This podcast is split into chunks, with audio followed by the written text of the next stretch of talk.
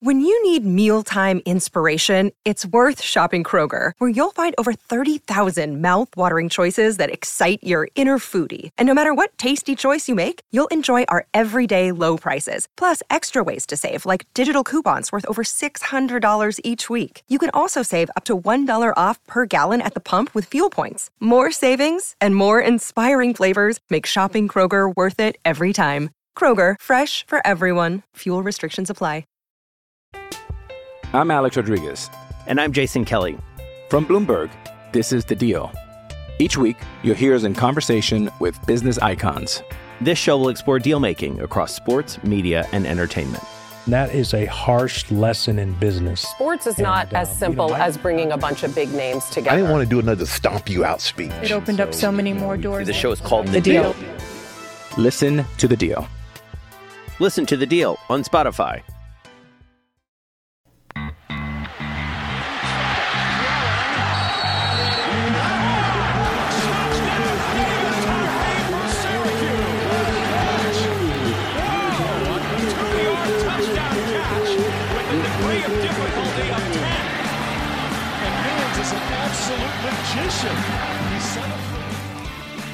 Hello and welcome to this week's edition of the artist formerly known as the Troy Nunes is an Absolute Magician Podcast. Your host is always Steve Haller. Joining me as always Christian Guzman and Andy Pregler. And with us this week, Bennett, I've already forgotten your last name, so... 4 minutes ago. There we go. We're starting this one out on a great note. Most listeners will be used to the stupidity off the top. This week we do have some news. We will officially have to change the name of the podcast. Nothing else should change for you guys on your end as a listener, outside of the fact that you will see a very different logo or title in your podcast feed and wonder what the hell it is. It's still us, but we will have to... The only differences will be the name and the intro. So we'll still be the Troy Nunes is an Absolute Podcast until the end of the month. But after that, I guess if anyone has listener suggestions for a new name for us, feel free to let us know. We are fielding all obscure broadcast calls related to Syracuse. We have been, we got voxed. We got voxed hard. Not the only ones to be voxed if you've been around the SB Nation landscape, but for us, it's just the podcast, and we'll keep everybody up to date after that at the end of the month, like what the new name is and what's going forward. But for now, we've got my bud... former coworker of mine, Bennett Corcoran, who's senior data scientist at Shot Quality, a website that we have referenced several times on this podcast, pretty much every episode. I've written articles about the data from Shot Quality, so we use them a lot. Yeah, we love that. We're about to ask you all the questions that we have, but I guess for those who might not necessarily be super familiar with Shot Quality, can you give the quick elevator pitch on what Shot Quality is and where you guys are kind of at right now? Yeah, no, absolutely. Thanks again, Andy and everyone else for having me on. But yeah, for Shot Quality, for those of you that aren't familiar, I like to think of it almost as like, it's almost like an expected goals, like for soccer, but for kind of like quality of possessions in basketball. So basically it started doing this stuff for kind of like coaches and teams, and now we have Shot Quality bets in the betting space as well, offering predictions on games and things like that. But basically we look at every possession where a shot occurs, and we're determining, okay, based on things like, you know, what type of shot was it, defender distance, who the shooter is. Obviously, you know, if it's Joe Girard versus somebody else, like you're going to have to account for all that type of stuff. And then we're determining, okay, what's the expected points per possession on this given shot, and then doing that over all the shots in the course of a game, and a lot of times it's quite interesting if it's like a pretty close game and you can see, oh, if they got these same looks, and we were just to run through the same exact scenario thousands of times, like what do we expect, you know, the outcome would be just based on the quality of shots taken. So really, it's measuring, it's called Shot Quality, but really it's possessions in general, because, you know, whether you're getting, you know, turnovers or offensive rebounds or things like that, it's all kind of affects, ultimately how successful you're going to be, but that's the type of stuff that we've been doing. Personally, I've been working on some NBA stuff recently. Right now, we're very college basketball focused, and I'm, very much college basketball focused at this time of year. So yeah, we can dive into a little bit more, unless you guys have more questions about shot quality, we can dive in a little bit more about cues. Before we dive in, I just want to say, Bennett, Andy and Steve are very happy that you're here because it avoids them having to figure out talking about lacrosse for another week. well, what I can fill the void from what we saw this weekend, there's either a lot to talk about or not much to talk about. There's a lot to talk about. Yeah. I was gonna say, if we're gonna talk about Syracuse basketball stuff, we can talk about Jim Boeheim calling out Moneybag Wake Forest later on in the show. But apparently Pitt also. Yeah. Well, Dave Capel's got a reputation where I could understand where that one might have come from, just not with his current roster. But Wake Forest still makes zero sense to me. Bennett, Syracuse has not been great the last few years. What makes you say? I think last year, you and I were kind of talking at the beginning of the season about how this might have been the year where Syracuse's 500 streak came to an end, and lo and behold, it did. And that was mostly you talking about just there's not a whole lot of offensive production on the floor, and the defense just doesn't look like it's there. I guess the question on a lot of Syracuse fans' minds right now is just: is this a talent issue? Is this a coaching issue? I'm sure the data is going to give a much more nuanced opinion than trying to come down on one side or the other, but it definitely seems like, at least from the offensive side of the ball, unless Joe Girard is chucking up a lot of shots, there's not a whole lot more offense happening, even with like a guy like Judah Mintz on the floor trying to provide, the most support that he possibly can. Yeah, no, absolutely. I think defensively, just to start, obviously, the patented 2-3 zone. And I think really this isn't just a this year problem, but really extending the past few years as well. I'm not quite as sure in terms of personnel that they have kind of like the athletes with like the kind of elite length that you're used to seeing, particularly at the top of the zone, like the point of attack. And that certainly has been, a bit problematic here.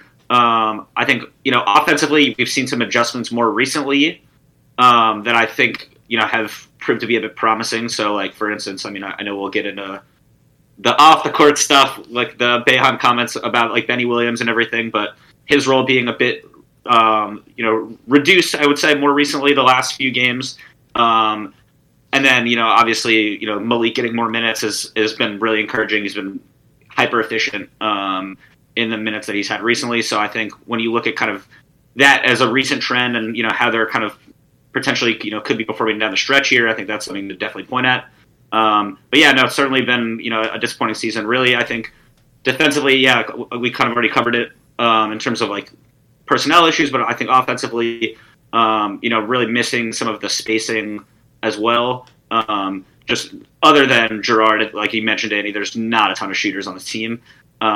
So it's just difficult, to really generate quality looks, when you don't necessarily have the spacing around you. I know we'll probably talk about Mintz a little bit more. He's been super impressive, in my opinion, as a freshman. So I think he's basically kind of keeping the offense afloat, does a lot off the dribble and kind of creating, getting into the mid-range and getting to the rim, which kind of, allows them to kind of open things up a little bit more. One of the graphics that I tweeted out and commented on last week that you guys tweeted out was the three-point shot quality and shot-making talent graphic where Cuse was all the way in the top left quadrant of teams that had good shooters who get away with poor shot selection. And it feels like that's just the epitome of this Syracuse team where if it's not Jesse Edwards, everyone else is taking really bad quality shots. Like from what the data says, like are there really any players outside of maybe Jesse that are like taking high quality shots? Yeah, so that's a great question. So Edwards is clearly like towards the top of the kind of player metrics as well, but Malik Brown really is come on in terms of like from an efficiency standpoint. Obviously, he's shooting like 70% from the field or something, but the shot quality, points per possession stuff all kind of backs that up. He's obviously he's kind of a non-shooter at this point, so a lot of his looks are very close to the rim, but he's doing a good job of, you know, finishing off plays where, you know, if the defense is overhelping or stuff like that, he can kind of, you know, back that, you know, get right to the rim. So I do think there's something to be said about that adjustment, but yeah, Edwards in terms of like the, you know, player efficiency stuff, he's certainly at the top, and we saw that in that Boston College game on Saturday. And it feels like a team makeup like this is kind of like an enigma in college basketball, where you have basically shooters who can make shots, but not necessarily all the shots they're taking are high quality shots. Like, other than like Baylor, who I've seen on that graphic, like, how many other teams are like really trying to this approach of just shoot the ball and hope it goes in? Yeah, I mean, it's obviously like there are certain teams that are kind of over or underperforming relative to their kind of shot quality scores. And I do, you know, this, you know, in the NBA, a lot of people like to say it's a make or miss league, and, you know, college is not that far off in terms of, you know, there is quite a bit of variance that goes into, you know, each game on a, you know, game by game basis. I'll stick like within the ACC. I mean, I think. If you look at teams that were kind of like higher or lower on relative to consensus, like you look at, you know, KenPom ratings or other, you know, predictive metrics sites. I mean, I think Clemson is a good example of a team that is making shots at a higher rate than we would anticipate. They've been, you know, I mean, obviously, you know, been ranked for quite a bit here, and they have, in fairness, they have had, you know, quite a few kind of like injuries throughout the last month or so. But yeah, I would, if we're sticking within the ACC, I would say they're kind of the team that's, you know, outperformed, you know, relative to expectation the most.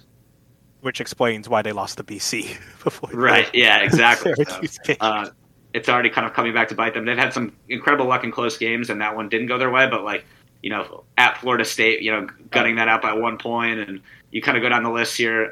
So, you know, they just lost on Saturday to Miami. So, you know, perhaps, you know, things are starting to kind of catch up with them a bit.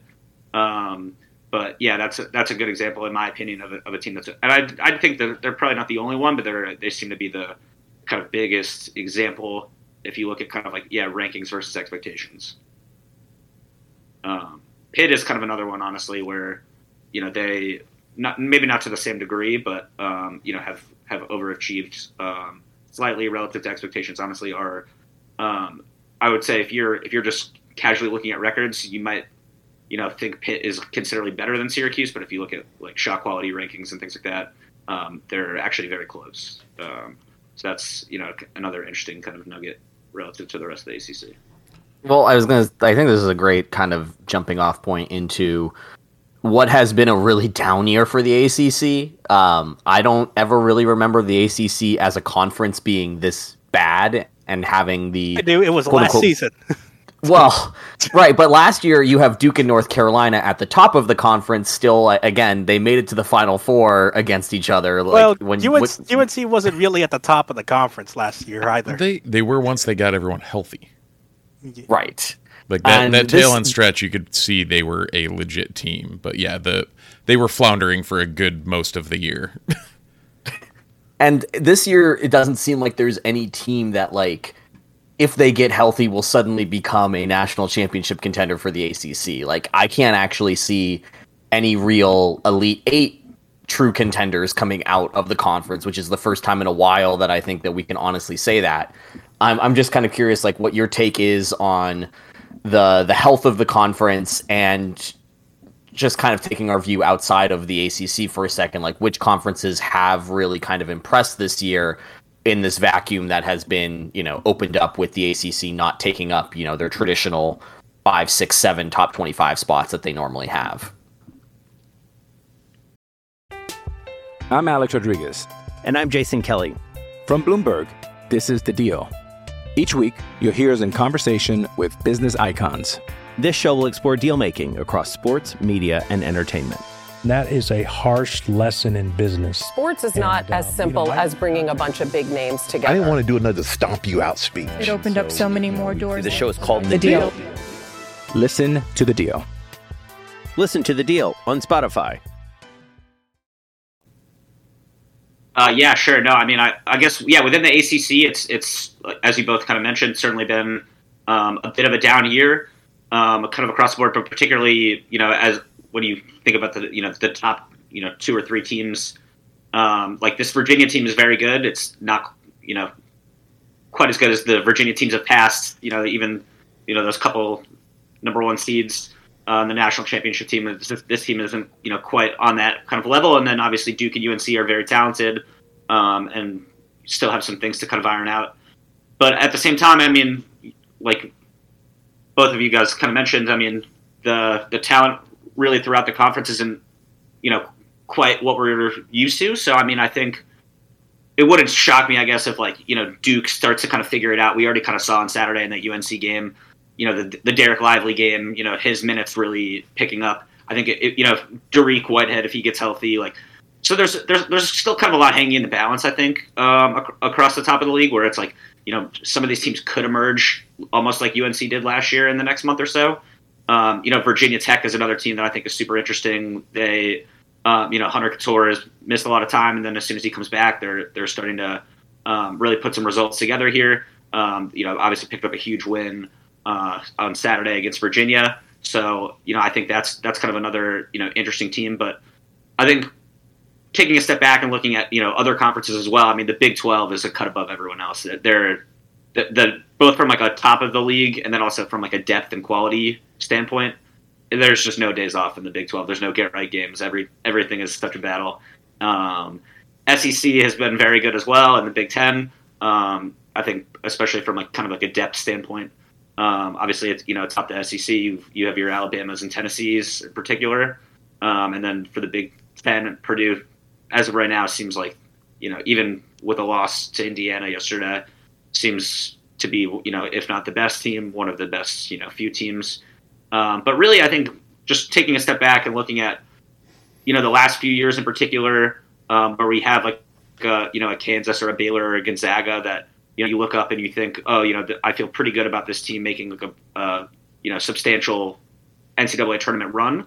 I think this year seems very wide open compared to the last, you know, several seasons, to where I don't have a ton of confidence in any one team to, like, for example, you know, Houston right now, like, you know, before I was catching that game before I hopped on the stream, and they were down at halftime and had to kind of battle back to what a second loss to Temple, and, you know, with that Wichita State game was tied at the end, like, so it's kind of, we're at the point of the year where everyone's not that good, but it makes it a lot. That's why the sport is so fun, where it's just like, you know, anything could happen. Even some of my Syracuse friends that are more pessimistic, it's like, well, you know, if the ACC is down, like, who's to say? Another yeah. Tournament run's not out of the question. So I think because, you know, that we don't have this like traditional kind of, you know, powers at the top that you would normally see, where there's like, you know, a couple teams that just kind of are, you know, considerably, you know, cut above everyone else. The variance this year is fairly massive, and I wouldn't feel comfortable saying, oh, I don't see, you know, a Final Four team coming out of the ACC just because it's such a down year, because, you know, the bracket breaks right, and all of a sudden, you know, we got another UNC situation. So I think that kind of level of variance makes it just super exciting this time of year, even more so than other years. Yeah, the field just seems like one of those stupid ones that if Cuse somehow ever decided to pull things together and make the tournament, they'd end up in the Sweet 16 at least. It's just like one of those dumb fields of like everybody but the ACC who's seen the zone. Even though the zone sucks this year, we've proven in the past that, you know, that doesn't actually matter because people get confused. But I'm pretty sure all three of us are. See the 2021 run. Right. I was just going to say, even if the zone doesn't even click that well, the idea of the zone, basically you're inviting this higher variance style because you're inviting teams to shoot so many threes. So if you catch a team on an off night, I mean, it's kind of interesting. And that kind of ties back into the shot quality aspect of it all. But and that's you know.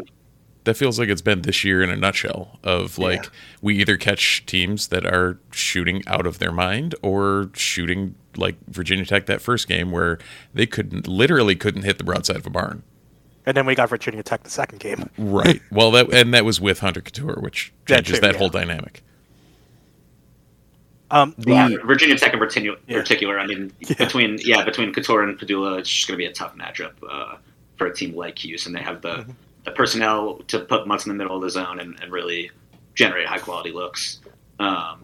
But, they did that. Yeah, no, I mean, we'll see if this BC win is kind of a sign of things to come, turning a corner of sorts. But this obviously was, after dropping, I think it was 4 or 5. Like, that was a huge spot to kind of get back in the balance here. So, BC is the exact type of team where it's like they were coming off that Clemson win, and they don't shoot particularly well from three. So Q's kind of inviting looks from their guards that aren't necessarily great shooters.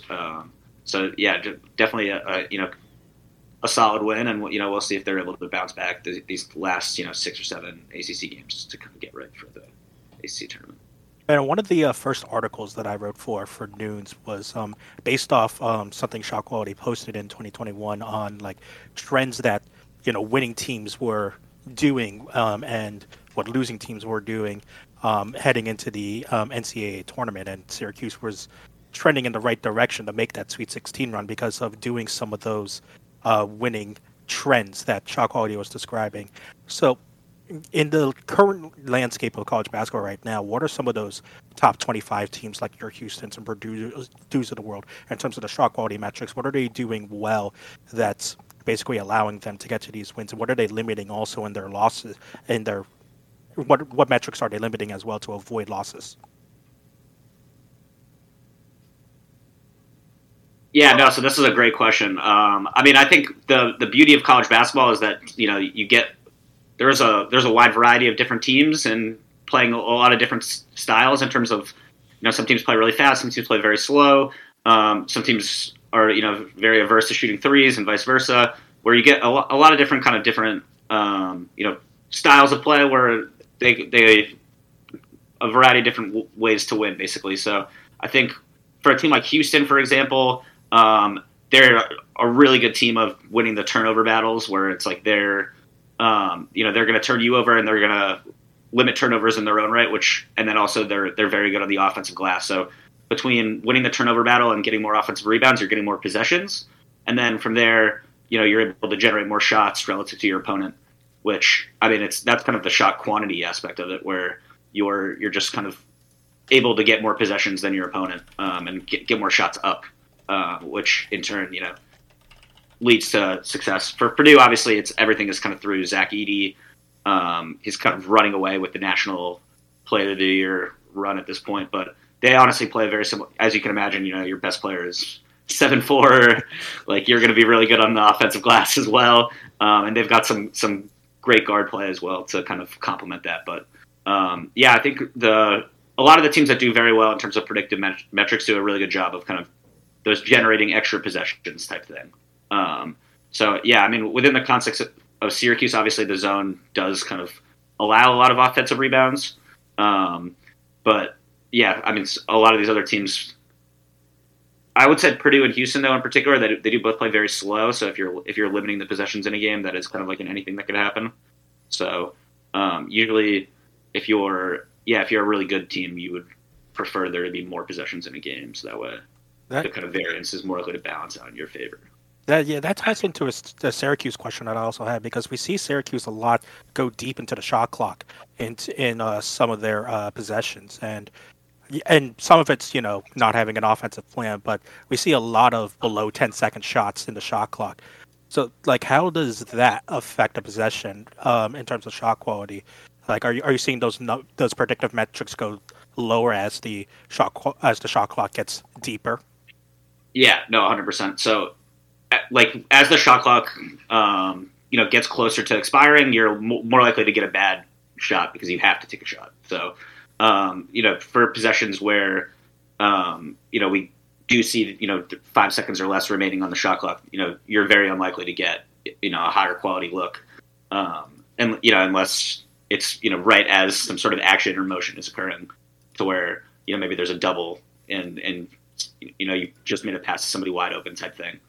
But yeah, that definitely doesn't help, I guess, in terms of the shot quality scores. Yeah, you're less likely to. But in turn, I mean, it also depends on, if your opponent is, if you're able to slow down your opponent as well, then they're not getting higher quality looks either. So it's kind of a balance of, as long as you're kind of maintaining that same pace on the other end of the floor, really. It's not great to be taking shots late in the clock, but if you can make your opponent do it too, I mean, that also kind of feeds into it. So I think one of the bigger stories for Syracuse this year that actually has been positive has been Judah Mintz. He's somebody that had high expectations coming in, and as we saw with Benny Williams, coming in with high expectations doesn't even require you meeting the floor anywhere. And Mintz has definitely done what he's been asked to do a lot of. I'm just going to give you the opportunity to speak your love for Judah Mintz into the world, since I know that it's already there. No, yeah. I mean, if you're taking one thing away from this season, it's got to be Judah Mintz. And honestly, I think as kind of like a silver lining, he hasn't been a perfect player, but the silver lining being, there's a better chance that he, is likely to return to school relative to like before the season. You started to see him kind of, popping up in mock drafts and getting that kind of buzz as like, this guy might, make a long list of, potential one and done guys. I think the way that the shot has looked, we're not quite there yet, but I think that is kind of a silver lining thing to where, he has an area that he needs to improve upon, and, perhaps, that could occur next year. But I really like Judah Mintz's game. I'm a big fan. I think, being more of like a combo guard and being asked to do more of like a facilitator role at Cuse, it's not an easy task. And I think he's filled it really well as a freshman. You got to take a lot of the numbers, putting up, a reasonably efficient 15 points a game and, a good assist turnover ratio and things like that, has been super helpful for Cuse. But then also just, how he's kind of going about it, being able to kind of, obviously very crafty off the dribble, in the mid range, finishing over, larger defenders. And honestly, the thing that sucks out to me watching the last, few games in particular, like he's routinely drawing the best defensive player from the other team. So like Leaky Black is on him like the entire game, or, Reese Beekman is on him the entire game. And he's still, getting reasonable looks, without a ton of spacing or without this great offensive environment. He still, is able to kind of pick his spots, very patient, and, serviceable defender. It's got always kind of a tough, individual defense evaluation within the scheme of the 2-3, but, I think he's been reasonable enough on that end. But yeah, I think it really just, it comes down to the shot. He doesn't really take a lot of threes, so it's tough to really tell. I mean, I think he's a better shooter than his percentages would indicate on that end. But yeah, I mean, if you look at like within the context of like, trying to predict some NBA player success, 3-point attempt rate is something that, is generally predictive of shooting skill. So, the percentage of shots that you take, how many of those are threes. Obviously his is very low at the moment. So I think the shot is going to be, ultimately, can he go from, a very good college player to the, potential NBA guy? I think that the shot is going to be, the kind of swing skill, if you will. But he's been super encouraging to watch, a lot of fun. And it's most of the reason, like if I'm tuning in to Houston on a random loaded college basketball slate, it's like, I got to get, some Judah Mintz in there. So. This is a great spot. Nice happy moment to enter into halftime here, and shout out our sponsor, Home Field Apparel, maker of the finest vintage collegiate apparel that you're going to find on the internet. They just announced today that they're dropping Florida State, North Carolina State, and Georgia Tech limited collections this week. So they are really leaning into this whole ACC thing. As per usual, their stuff is fantastic. It is the softest. It is the coolest collegiate t-shirts, hoodies, joggers, sweaters that you're going to find this side of the internet. And if you have never bought from Home Field Apparel somehow, some way, use the promo code NUNES, N-U-N-E-S, for 10% off your first order at Home Field Apparel. They are fantastic as always, as we all await our Syracuse stuff to arrive in the mail from the most recent Syracuse collection. It's fantastic, and we will definitely be rocking that for most of March Madness, even if Cuse doesn't necessarily make the tournament, which, yeah, I think, Bennett, that's kind of where we kind of have to take this conversation next. The reality is that Syracuse is... That what was that? We do that. That's a conversation. Like we can actually have a conversation about that. I think we need to have a conversation because, again, I probably just look at the worst corners of the internet, which I fully admit is a problem that I have. That will, once Twitter dies, that problem will be gone. Like I just need Twitter to die, and then I'll be completely saved for myself. But we're not there yet. And we're looking at a Syracuse team with a very meh resume. And we're looking at them, if you look in totality, a lot of those early season losses have somehow gotten worse, which is not ideal. Just not what you want. And so Syracuse is now in a position where the only way into the tournament, like even if they somehow beat Duke, they beat some of the good teams left on their schedule, they probably don't get into the tournament without a very deep run, if not winning the entire ACC tournament. And so, Bennett, I just won. That assumption seems right. And two, again, ACC tournament is this weird beast that Syracuse has really struggled in as of late. Not really late. Sure. You. Well, yeah, it's only been 10 years, so I guess that's as of late. Yeah. Is there any real are there any good matchups that Syracuse could hope for in the ACC tournament, or that we should be looking for? Among the better ACC teams, because my brain says we don't match up well. Yeah, I mean, I think in terms of, so just stepping back for a second, I mean, I would just evaluating the resume for a second. Obviously, there's not a ton, but I will say there's not any kind of like glaring bad losses either. I mean, even the kind of like mid-major losses in the non-conference schedule. I mean, Colgate is like far and away the best team in the Patriot, and Bryant is. Not too bad either. I know that game was kind of goofy, but going through kind of the rest of the ACC in terms of matchups that I would say try to avoid. Virginia Tech, we kind of talked about a little bit already, but I think that's a pretty brutal matchup for Syracuse in particular, just based on the shooting around the zone and then being able to have Mutz kind of in the middle of that 2-3. I do think North Carolina is, traditionally a really good offensive rebounding team. And I think basically when I think about teams that, if I were a Cuse fan, I wouldn't necessarily want to see, it would be teams that are really good three-point shooting teams or teams that are really good at offensive rebounding, because the zone does kind of, it's kind of a weakness versus strength there in terms of what you're allowing. So those are a few teams I would say, maybe. But, I mean, at the same time, Syracuse has played a lot of these top teams in the ACC fairly close to date.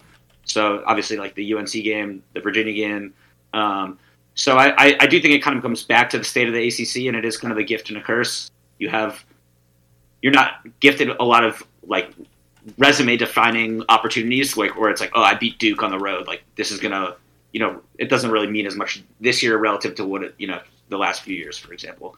But at the same time, you get into the ACC tournament, and it's like, okay, well, if none of these teams are quite resume defining, then maybe we can beat anyone. So it's. I think, that's kind of like the catch-22 with the ACC as a whole right now. But in terms of teams I would, try to avoid just based on matchups, I would say those are two teams that, closer to the top that I wouldn't love. And it feels like against some of these better teams, like a way that Syracuse has gotten back into the games, especially as of late, has been with the full-court press. And it feels like that's really one of the only ways where Syracuse can generate those extra possessions, like you said, that drive up those metrics that Syracuse can actually take advantage of. So how is that in term speeding up teams that is giving Syracuse an advantage? Yeah, no, absolutely. I mean, I think especially these, if you look at the last few kind of like close home games against good teams, where it's like, oh wait, there's 10 minutes to go and we need to make a run to get back in this game. Like, I feel like a lot of times the pressure worked fairly well. And I think down the stretch, that's something that they could turn to, a little bit more frequently. But yeah, no, I mean, I think especially, we kind of talked about this already, but you look at like the half court defense, and it's okay, if we're not, generally forcing as many turnovers as, like the kind of like peak 2-3 defenses we've seen in the past, that's kind of another way to, force. I think it works better for some teams than others. It's really, relative to, what their kind of lead guards are like, for a team with a lot of ball handlers, like a Miami, I could see that going kind of terribly, but for a lot of other teams, I think that could go really well. So I think it is kind of like, like I said, you know, matchup focused and like, you know, where can you kind of exploit weaknesses from other teams? But that's certainly, you know, another strategy that they could continue to employ. And I think the I guess before we get into the weird Jim Boeheim conversation that needs to happen today, I guess the final thoughts on this team are like moving forward. There's no recruits coming in for 2023. It seems really obvious that Syracuse is kind of banking on Mintz coming back, on Girard maybe taking a fifth year of eligibility due to the COVID situation and coming back in some capacity. That'd be insane. And then, well, yeah, and then you're losing Edwards. But otherwise, you're pretty much returning the team, and you've looked at the transfer. Well, but we'll touch more on that later, I guess. Yeah, they'd be looking at the transfer portal to kind of fill around the edges and whatnot. And obviously, it's like way too early to kind of tell about, you know, which specific player you could get in the portal. But what type of player do you think Syracuse could theoretically add via the portal that would help open up this offense or improve the defense to a point where doesn't matter if the offense isn't great. They're going to hold people into the 50s most games, and that's going to be enough. Yeah, for sure. So obviously some of this is dependent on, you know, like you kind of alluded to, who stays and goes. But I think right now, you know, I would say shooting for sure. And, you know, I would say probably, you know, a third guard that, you know, is a bit better defensively to kind of be able to compensate for Girard a little bit better at the point of attack. I would say those are kind of two things for sure. You know, everybody wants 3 and D guys, so it's obviously going to be fairly competitive. But, you know, if you can get, you know, one or two of those, or maybe, you know, some of those skills within a few different players, and then you're able to kind of experiment with different looks and things like that. Right. That would be, I guess, in terms of the transfer wish list. Right. Yeah, we currently have the D without the 3 with Samir. Yeah. What does Hunter Cattoor like Syracuse? Can we convince him to come? That would actually be kind of wild. I don't think that he's looking to leave anytime soon. But man, if he that is the kind of player that if he came to Syracuse would just be, you know, John Gillen-esque, but with a bit more height and body to him. Is he Trevor Cooney? Get the low one. NCAA Trevor Cooney, NCAA tournament Trevor Cooney was fantastic. Regular season Trevor Cooney and I still have a lot to work on in our counseling sessions. Not gonna lie. Speaking of counseling, James Arthur Boeheim went to some unofficial therapy and just vented to one of his friends in the media. That friend was like, "Oh, this is amazing. I should write an article about this," and did, and it's kicked up quite a storm. He just didn't go to anyone. Right. Yeah. Well, this is the thing. With Boeheim. Half of these reporters, like Boeheim, remembers them when they were, you know, Syracuse students sitting in front of him in the '80s, and he probably just forever thinks of them as that, not as somebody who can control the entire college basketball news cycle in a single night. Yeah. Yeah, which the other half are students that he's like picking off. But it is he said things. There were a lot of things in there. Bennett, we'll start with you. What was your favorite weird, hilarious, the fuck are you saying, Jim Boeheim moment of that article? Because the fact that there are multiple of it is, I think, the part that made this special. Yeah, no. So I mean, I think it's pretty hilarious, to be honest. But I will say that in terms of the quote, yeah, he called out some other schools for, you know, leveraging NIL deals, which is, you know, obviously within their right to do. He specifically called out Pitt, Wake, and Miami. Miami is like the most like notorious, I guess, most infamous in terms of like the NIL deals with John Ruiz over the summer, where, you know, Nigel Pack is getting, you know, however many hundreds of thousands, and Isaiah Wong is like threatening to leave if he doesn't get hundreds of thousands. So I think that's a pretty fair jab. I mean, I don't think the Wake and Pitt stuff felt, you know, very kind of out of left field. Like, wasn't really expecting those schools to be the, and I also just like the whole conversation of like, how did this drop after a win at BC? But that's all. I think the timing is. And like, did you see he did the most Boeheim thing ever and walked back the Pitt and Wake things, but did it so half-heartedly or whatever that it was just like, I think that made it worse, Jim. Yeah, no, that was another another hilarious kind of excerpt of it all. But I think the funniest thing to me really is just like within the context of like Jalen Hurts was literally at your game last week, and like there's like articles dropping about like Elijah Moore getting like 6 or 7 figures, and like Adam Weitsman is everywhere, and it's like I think within the context of that, and it's like you think about like famous boosters in college basketball right now, and it's like Houston's got to be like, I'm not saying number one, but like close to the top of the list in terms of like schools that I think about. So that's why he was like, oh, I can't imagine paying players or this or that, and it's like, there's literally articles dropping about it. So I don't know if it's just him kind of like trying to like preserve his just kind of like persona of it all and just kind of like ignoring like what's actually happening. But the whole thing was just, it's too good. It's too funny. Yeah, he's screaming, "Get off my lawn," when his bag man literally just brought a recruit up on a private jet with 2 rappers. Like, how do you do that? Like, how do you throw your bag man under the bus in the same article? Which I believe is Andy's favorite part of the whole thing. Yes, throwing Adam Weitsman, who again has zero connection to Syracuse other than his business just kind of existing in the area, and is like your Rochester friend. Something it's that, Rochester. Yeah. It's not even Syracuse. And he's literally only there because he's friends with Jim Boeheim, and you threw your friend under the bus saying like, "Oh, he doesn't pay our guys enough." And then my favorite part to all this thing is like, maybe he doesn't pay the guys because they kind of suck. Like that might be it. Like I think Judah's in for a payday next year.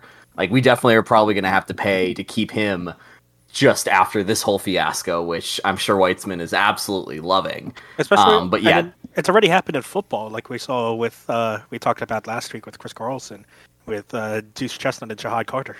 Yeah. I was going to say, if you haven't listened last week, check out our Troy Nunes is an Absolute Podcast interview with Chris Carlson, the new NIL reporter for Syracuse.com, who literally walked us through exactly how Weitsman is spending money on Syracuse athletics, Jim. Yep. Boeheim. Listen to this podcast, Jim Boeheim. I guess, Steve, as the guy who has, again, this is the Steve is old. We made it 46 minutes into it. Very, we lasted close a while to a record here.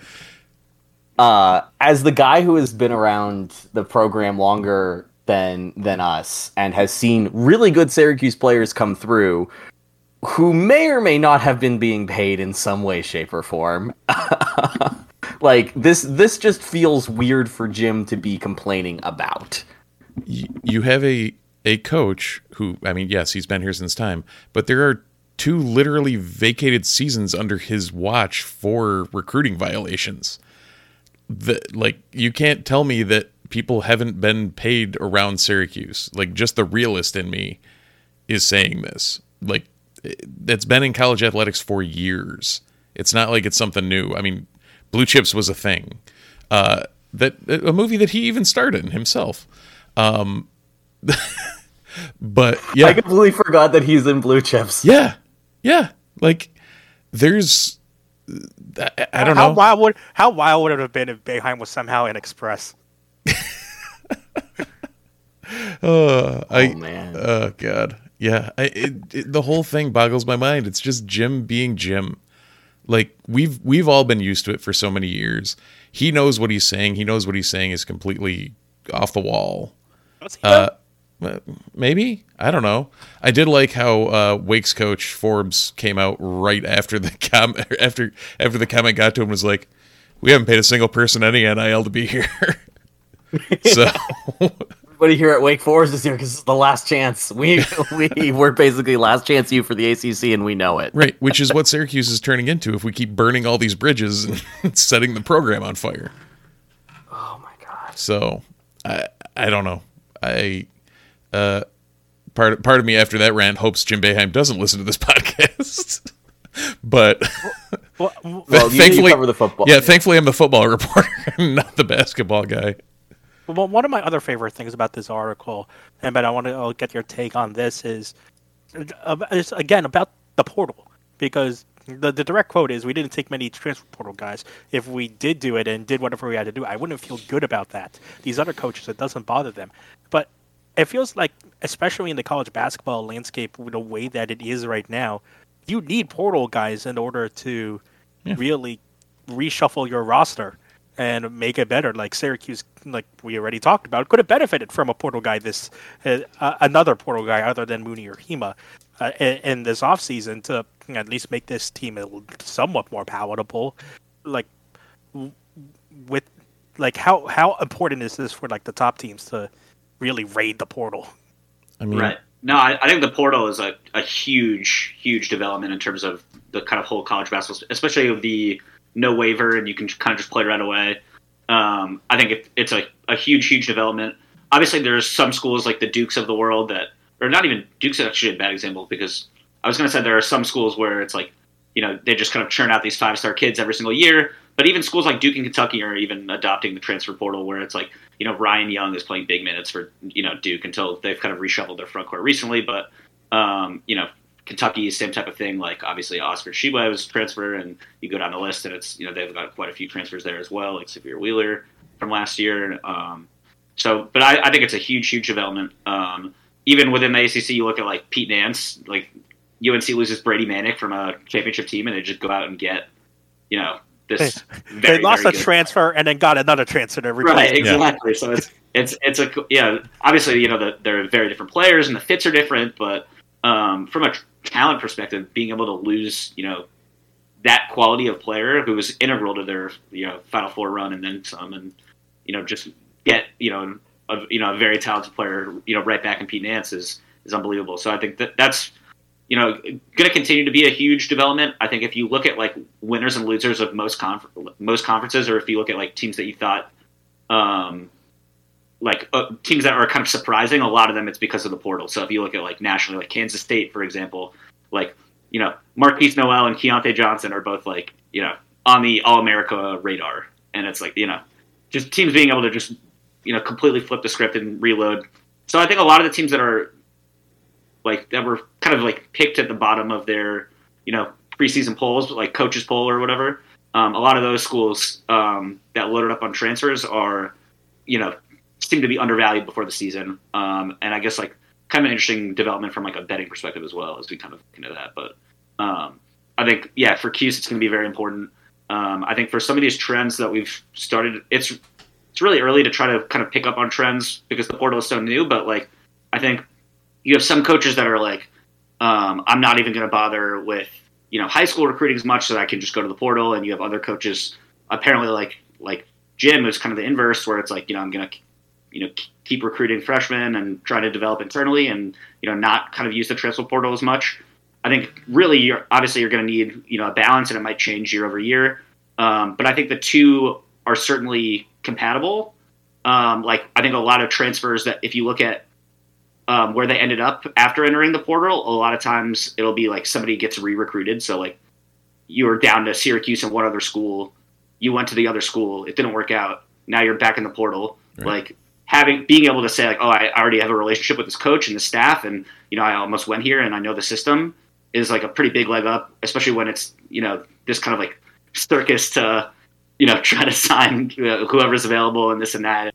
Even little things like, you know, getting, you know, in contact with different players and things like that. So that, I think that is, you know, definitely kind of like an advantage as you kind of think about, you know, where we are with the portal in the next like 5 years. Well, and I guess like if Jim wants to take that high horse stance, that's fine, but nobody else is, and he's going to recruit freshmen and then somebody else is going to take them in the transfer portal from him. So, you know, you either got to play the game. The game is evolving. You either got to play the game or get the hell out. Yeah. And I mean, I don't think he's, like, obviously, they didn't have a ton, you know, of transfers for this incoming season. But if you look at the past, like, obviously, he's, like, you know, guys like Cole Swider, or, like, going back a little bit farther, like Jabinajay and all those guys. Like, he's done it before. He could do it again. I don't want to, you know, completely rule it out or anything. Also, I think, like, another kind of interesting development is a lot of these schools are kind of getting away with, like, interconference transfers. Mm-hmm. So, like, going back even a year or two ago, a lot of schools wouldn't allow you to transfer from one school in conference to another school. Now I'm not 100% sure. I believe it's still true with the ACC, but most conferences have done away with that now. So you're able to get players that are kind of already familiar with your program, and players that you've already, gone up against quite a bit and have probably scouted, more so than some of these other players that are in the portal. So, and there's quite a lot of angles at work here in terms of what, Q's can do to kind of continue to reload in terms of talent. Yeah, this is, Bennett, we're definitely going to have you back on at the beginning of next season, because I think we're in for, from a Syracuse perspective, even though there might not be a whole lot happening on the court in March and April, I feel like off the court there's going to be a lot of discussions and there's going to be a lot of potential movement around everything. And so what next year's, even though we thought next year's Syracuse team was going to look a lot like the same, it certainly feels like that won't be the case. So we really appreciate you jumping on the pod to talk what turned into a great, great show. I did not expect to talk about Jim Boeheim this much, but, news dump in Chestnut Hill, undefeated. So. For better or worse, I guess the Jim headlines are kind of taking over the Q's basketball sphere right now. But, glad we got to talk about some actual basketball as well in the mix of it all. Really appreciate you having on the show, Christian. Next week you get to back up on 2 weeks of lacrosse talk. I pinky promise. Before we go anywhere though, we do have to continue the trend because this is a soccer podcast. Yes, let's do it. So it is official that Coach McIntyre has been signed to a quote unquote long-term contract extension. I don't care how long it is. It isn't long enough, and I don't care how much they're paying him. It isn't enough. But Mac is officially, signed and back, and coming off the heels of a national championship, it's probably a well-deserved extension. Yeah, well, you know what broke also earlier this week? That happened last week.